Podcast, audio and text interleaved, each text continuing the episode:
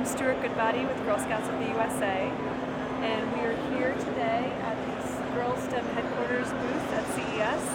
Um, we have a lot of Girl Scouts here talking about Digital Cookie, which is our uh, new platform that allows for girls to sell on personalized web pages as well as through their own digital apps. And um, Girl Scouts is a big proponent of STEM education. In fact, we've had STEM badges all the way back to 1913. Um, we're also here to get people to support girls in STEM. According to our research, girls are very, very interested in STEM when they're young, 75% in fact, and by the time they get to college, so many of them are dropping off. Um, we need to encourage our girls to stay with STEM, and um, you've got to see it to be it, so having them here at CES is very important to us. They've had a lot of great experiences meeting females who are influencers in the STEM fields, and it's been very um, influential and life-changing We need girls need role models. Girls certainly need role models. You've got to see it to be it.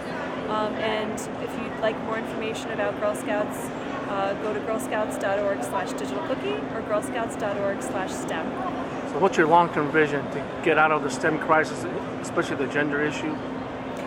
Well, um, we've taken our largest national program, which is the Girl Scout Cookie Program, and added a digital layer.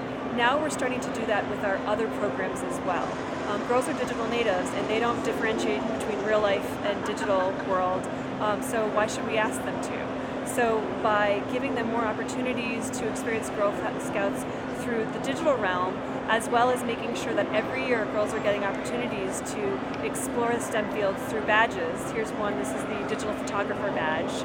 Um, we are making sure to um, expose girls to STEM consistently in a really fun, hands-on way and in a way that lets girls lead.